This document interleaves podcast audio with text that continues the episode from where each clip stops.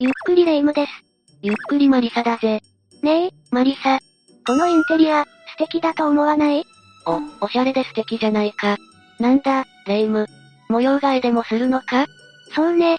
それでもいいし、引っ越して新しい環境に住むのもいいわね例えば、どんなところに住みたいんだ前は、大きなタワマンとかに憧れてたけど、いい人間関係を築けそうな、団地とか気になるわね。確かに団地は家賃も安いし、何か困ったことがあれば、隣人などに気軽に相談とかできるしな。そうそう。団地生活って平和そうよねしかし、すべての団地が平和だと思うのは危険だぜ。どういうこと世の中には、不思議な現象が起こる団地やアパートが存在しているんだ。ええそれでは今回は、日本に存在する怪奇団地を6つ紹介しよう。一体、どんな団地が出てくるのかしらそれでは、早速解説スタートだ。最初の第6位は、桜ヶ丘の幽霊アパートだ。幽霊って、アパートに、お化けが出るのこのアパートは、鹿児島県桜ヶ丘に存在しているそうだが、地元の人にはこう呼ばれている。キエンアパートってな。うわわ。それは、かなりヤバそうね。どんなことが起こるかというと、真夜中に台所から、トントントン、という変な音が聞こえてきたり、ごとっと何かが落ちる音が聞こえてきたりするらしい。ひゃー。夜中にそんな音が聞こえてきたら、眠れないじゃない。それだけじゃないぜ。いきなり女性の声が聞こえてくることもあるし、何より心霊写真まで撮れるそうだ。心霊写真何が映るのどうやら写真を撮った人が言うには、壁に人間の目が映り込んでいたらしい。怖すぎる。その後も奇怪な現象は、たびたびこのアパートを襲い続けるようになる。アパートに住んでいた子供が登校拒否を訴えてきたり、家族が大怪我したりする家庭も重なって、住民たちは、こぞって引っ越しをしていったそうだぜ。もう完全にキエンアパートね。それに、おかしいのはこのアパートだけじゃないんだ。他にも変なところがあるってことこのアパートの近くには、学校がある。しかし、その学校でもまた、怪奇現象が多発しているんだ。嘘でしょ。どうも、体育館でいきなり倒れて亡くなってしまった生徒がいたことや、女子生徒の幽霊が目撃されたこと、そして、2階の窓ガラスに手形のようなものまであったらしい。学校にまでお化けが現れるってことは、そこの地域一帯が、曰くつきの場所ってことなのかしらおそらくそうなるよな。だが、怪奇現象の報告はあるのに、その原因がわからない。もしキエンアパートについて詳しく知っている人がいれば、情報を教えてほしいぜ。知らないで住んでしまったら大変なことになっちゃうしね。続いて第5位は、赤い部屋のハイアパートだ。赤い部屋って、名前からして、かなり不気味。問題のアパートは、福島県のとある町にあった。そこは以前から、心霊スポットとして恐れられていた場所だったんだ。ねえねえ。そもそも、赤い部屋って何赤い部屋の由来は、上の階の部屋の窓枠から、赤いブラインドが見えたから、だそうだぜ。うわ、それは怖いわね。そして、このアパートで起こっていた怪奇現象を紹介しよう。ごくり、以前から噂されていた話によれば、上の階に住んでいた家族には子供がいてな。その子供が、毎日のように泣いていたらしい。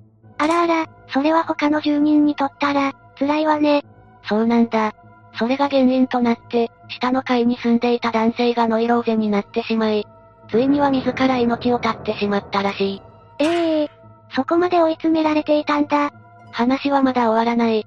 男性が亡くなった後、その原因を作ってしまった家族のもとに、無言電話がかかってくるようになったんだ。そ、それってまさか、男性の恨み次第にその家族もノイローゼに陥って、一家心中を起こしたそうだぜ。ぜ、全滅した。あ、じゃあ赤い部屋って、その家族が住んでいたってことああ。そして、この赤い部屋には心霊現象がたびたび起こるようになったんだ。どんなことが起こったのまず、部屋にある三面鏡を覗くと、誰かが映り込んでいたり、電気が通っていないのに、電話が鳴り響いたり、呪いよー。でも、その赤い部屋には、家具がまだ残されているってことどうやら布団や洗面器など、あちこちに生活用品が残されている。やはり引っ越しではなく、何らかの事情で姿を消したんだろうな。やっぱり真珠の噂は本物なのね。さらに赤い部屋には、火事が起こったかのように、黒焦げになってしまっている場所もあったらしい。その上火事にまで見舞われたとか、やばすぎる。赤いブラインドも、この火事によって見当たらなくなったようだぜ。これじゃあ、他の部屋に住んでいた人たちも怖かったでしょうね。その後ハイアパート化してしまったんだが、なんと2022年2月に、この赤いアパートはさらなる火災に見舞われてしまうんだ。ええー、どうやら怪我人は出なかったようだが、おそらく放火によるものだと推察されている。ここまで来たら、もう完全に呪われているとしか言えないわね。次は第4位、広瀬団地だ。現在は建物は壊され、駐車場になっている。そこの団地には、一体何が起こったの群馬県前橋市にあった広瀬団地には、ある銀行員の家族が住んでいたんだ。家族で団地に住む。私の憧れよ。しかし1977年、ある事件が起こってしまうんだ。え、事件この銀行員の男性は、集金係を担当していたんだが、ある日集金業務途中に、行方をくらましてしまったんだ。ええー、まさか、そのまま持ち逃げそう、そうやって当初は考えられていたそうだ。そんな、男性が姿を消してしまってから、男性の家族は世間から白い目で見られるようになってしまう。ってことは、家族は共犯ではなかったのね。それなら家族も被害者じゃない。まるで男性の犯行が確実と言わんばかりの噂が立つにつれ、追い詰められていった家族は、なんと一家心中を起こしてしまったんだ。最悪の結末。男性は、どこに行ったのかしらその後男性の遺体が発見された。嘘亡くなっていたの男性はその日、強盗に襲われて命を奪われてしまったんだ。なんてこと。こうして男性たち家族が住んでいた部屋は、空き家になってしまった。しかしその後、この部屋に住む人たちが、なぜか3日もしないうちに部屋を出てしまうという、不思議な現象が起こってしまうんだ。 3日もしないうちに引っ越すどうしてどうやら、怪奇現象に悩まされたことが原因だそうだ。その怪奇現象がどんなものかは、公にされていない。 3日で出るってことは、かなりひどいものだったんでしょうね。こういったことが何度も続いたことで、管理会社も、かつて男性たちが使用していた家具の処分を業者に願い出たそうだ。しかし、この業者も何らかの怪奇現象に襲われて姿を消してしまっている。うわわ、彼らはそこで、何を見たのかしらきっと男性やその家族は、成仏していないんだろうな。ただ幸せに暮らしていただけなのに、そんな日常がいきなり壊されるなんて、あの世では、穏やかに暮らしていてほしいぜ。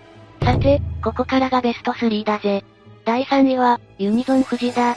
こちらは、静岡県富士市にあるマンションになる。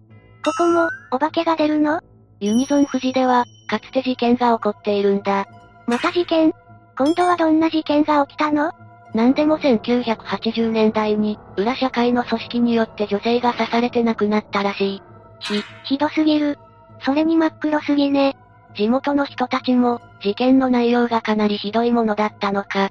口を塞ぐほど語りたがらないそうだぜ。聞きたくないけど聞きたい。そしてこのマンションには、白い服を着た女の幽霊が出るようになったんだ。もしかして、被害に遭った女性わからない。しかし女の霊が目撃されているから、おそらくそうかもしれないな。事件の内容はわからないけど、被害に遭った人の念が相当強いんでしょうね。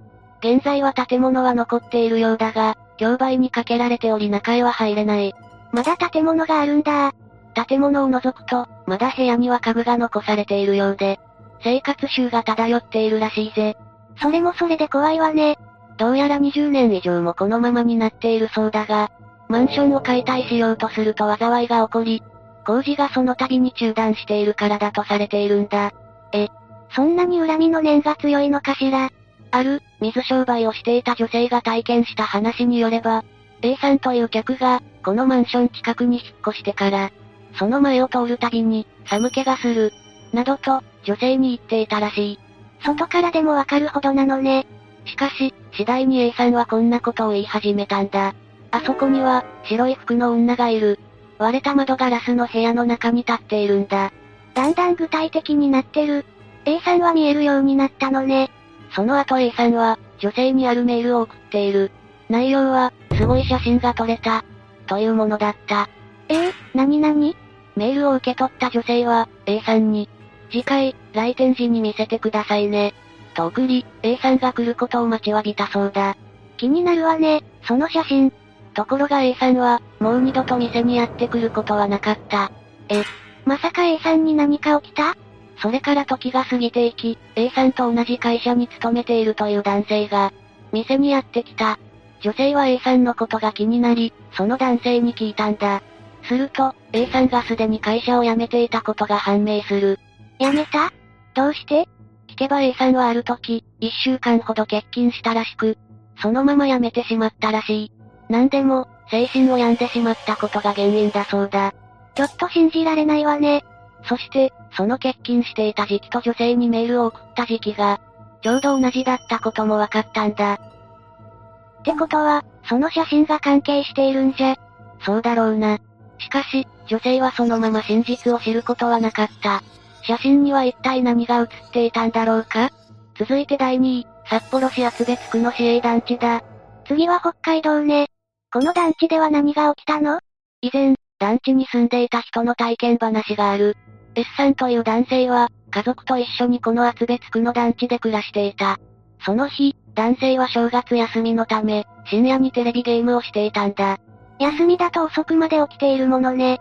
S さんがテレビに向かって座っているすぐ後ろには、玄関がある。時間は、深夜2時だった。ゲームに熱中していると、玄関から、カチャカチャという音が聞こえたんだ。うわぁ、この時点で怖い。深夜2時に音が鳴ること自体おかしいもの。その音は、玄関のドアノブを回す音だった。ひえー。音はすぐ止んだが、その後隣の部屋から、カチャカチャという音が聞こえたので、S さんは、隣の人が酔っ払って間違えたのかななどと考えていたんだ。な、なるほど。だが、それは間違いだった。音がそれ以外、何にも聞こえないんだ。どういうことほら、人が部屋に入るときは、ドアを閉める音や足音なんかも聞こえるだろまして団地ならなおさらだ。じゃあ、ドアノブを回す音しかしなかったのは、不審に思った男性は、聞き耳を立てるように玄関から音を探ってみたんだ。すると、カチャカチャ、カチャカチャ、なんと、他の部屋、至るところでドアノブを回す音が鳴っていたんだ。やだー。怖いよー。それから数日経ったある日、S さんの妻もこの奇怪な現象を体験してしまうんだ。一度だけじゃないのね。 S さん夫婦に子供が生まれ、S さんの母親がやってきた時だ。いつも寝室は玄関から離れた部屋を使っていたが、この時は妻と子供の寝室を一時的に、玄関に近い部屋にしていた時だ。まさかまた、そう、その日の夜、早速ドアノブが回る音が聞こえたんだ。ひえー。カチャカチャ。休んでいた妻は玄関の異常に怯え、S さんを起こしに来た。二人で玄関の方へ向かうと、音はさらに大きくなったんだ。え、カチャカチャカチャ。ガコン、ガコン、ガコン。ちょっと、ドアを開けようとしてないそうだ。これには、S さんたちは怯えることしかできなかったそうだ。その後音は止んだが、聞き耳を立てていると、他の部屋のドアも同じように、誰かが開けようとしていたんだ。この団地、一体何が起こっているのこの現象に、他の部屋に住む人たちは気づいているのだろうか。では最後に行くぜ。第1位は、理工大団地だ。どこの団地ここは千葉県松戸市にある団地だ。この団地にも、昔、ある事件が起こっているそうだ。やっぱり事件が起こると、いわくつきになっちゃうのねー。その事件とは、家族間での事件だった。父親が、自分の娘の命を奪って、バラバラにしたんだ。ひえー。お父さんが娘を手にかけるのも怖い上に、バラバラって、しかも、娘の肉片を生ゴミ処理機にかけていたそうだぜ。ひどい。父親はその後逮捕されたが、3日後には署内で自ら命を絶ったそうだ。最悪ね。娘さんがかわいそうすぎるわ。奇怪な現象はこの後だ。団地に住んでいた母親も、そのまま原因不明のまま亡くなっている。ええー、そんな恐ろしいことが起こったこの部屋は、当然新しい住人が入っても、みんな1週間以内に引っ越していったそうだぜ。そんないわくだらけの部屋、無理すぎるわ。これは噂レベルだが、この部屋の押し入れの壁には、お父さん、痛いよ、などと血文字が書かれているらしいぜ。噂でも本当でも、娘さんがそう思ったことは事実よね。こんな恐ろしい事件が起こったとされるこの団地だが、もう一つ、奇怪なことが起こっている。今度は何怪しい男性が女性のドールマスクをかぶって、夜な夜な出没しているんだ。はい。えっと、変態か何かかしらまあ、そうだな。いろんな場所で出没していた男がよく現れたというのが、この理工大団地ってわけだ。目的は何わからない。だが、いろんなコスプレで撮影して、掲示板に画像をアップしているみたいだぜ。怖い怖い怖い。そんな変態にあったら、腰抜かすわよ。実際に会ってしまった人が言うには、失禁レベルで怖いらしいぞ。絶対会いたくない。事件も怖いが、今ではこのドール男性が一番恐怖なんだ。しかも変態ってところが恐怖を増すわね。解説はここまでだぜ。怪奇団地って、こんなにあるなんてね。引っ越すのも、ためらっちゃったわよ。まあ、事件なんかはいつだって起こっているし、いわき付きの家なんて、数えきれないほどあるからな。そうだけど、やっぱりクリーンなところに住みたい。最初に訪れてみて、空気が自分に合うか確かめてから引っ越しした方がいいな。今回は、模様替えだけにしておくわ。よし、では今回はここまでにしよう。他にも恐ろしい団地やアパートがあれば、コメントで教えてくれ。それでは最後までご視聴いただき、ありがとうございました。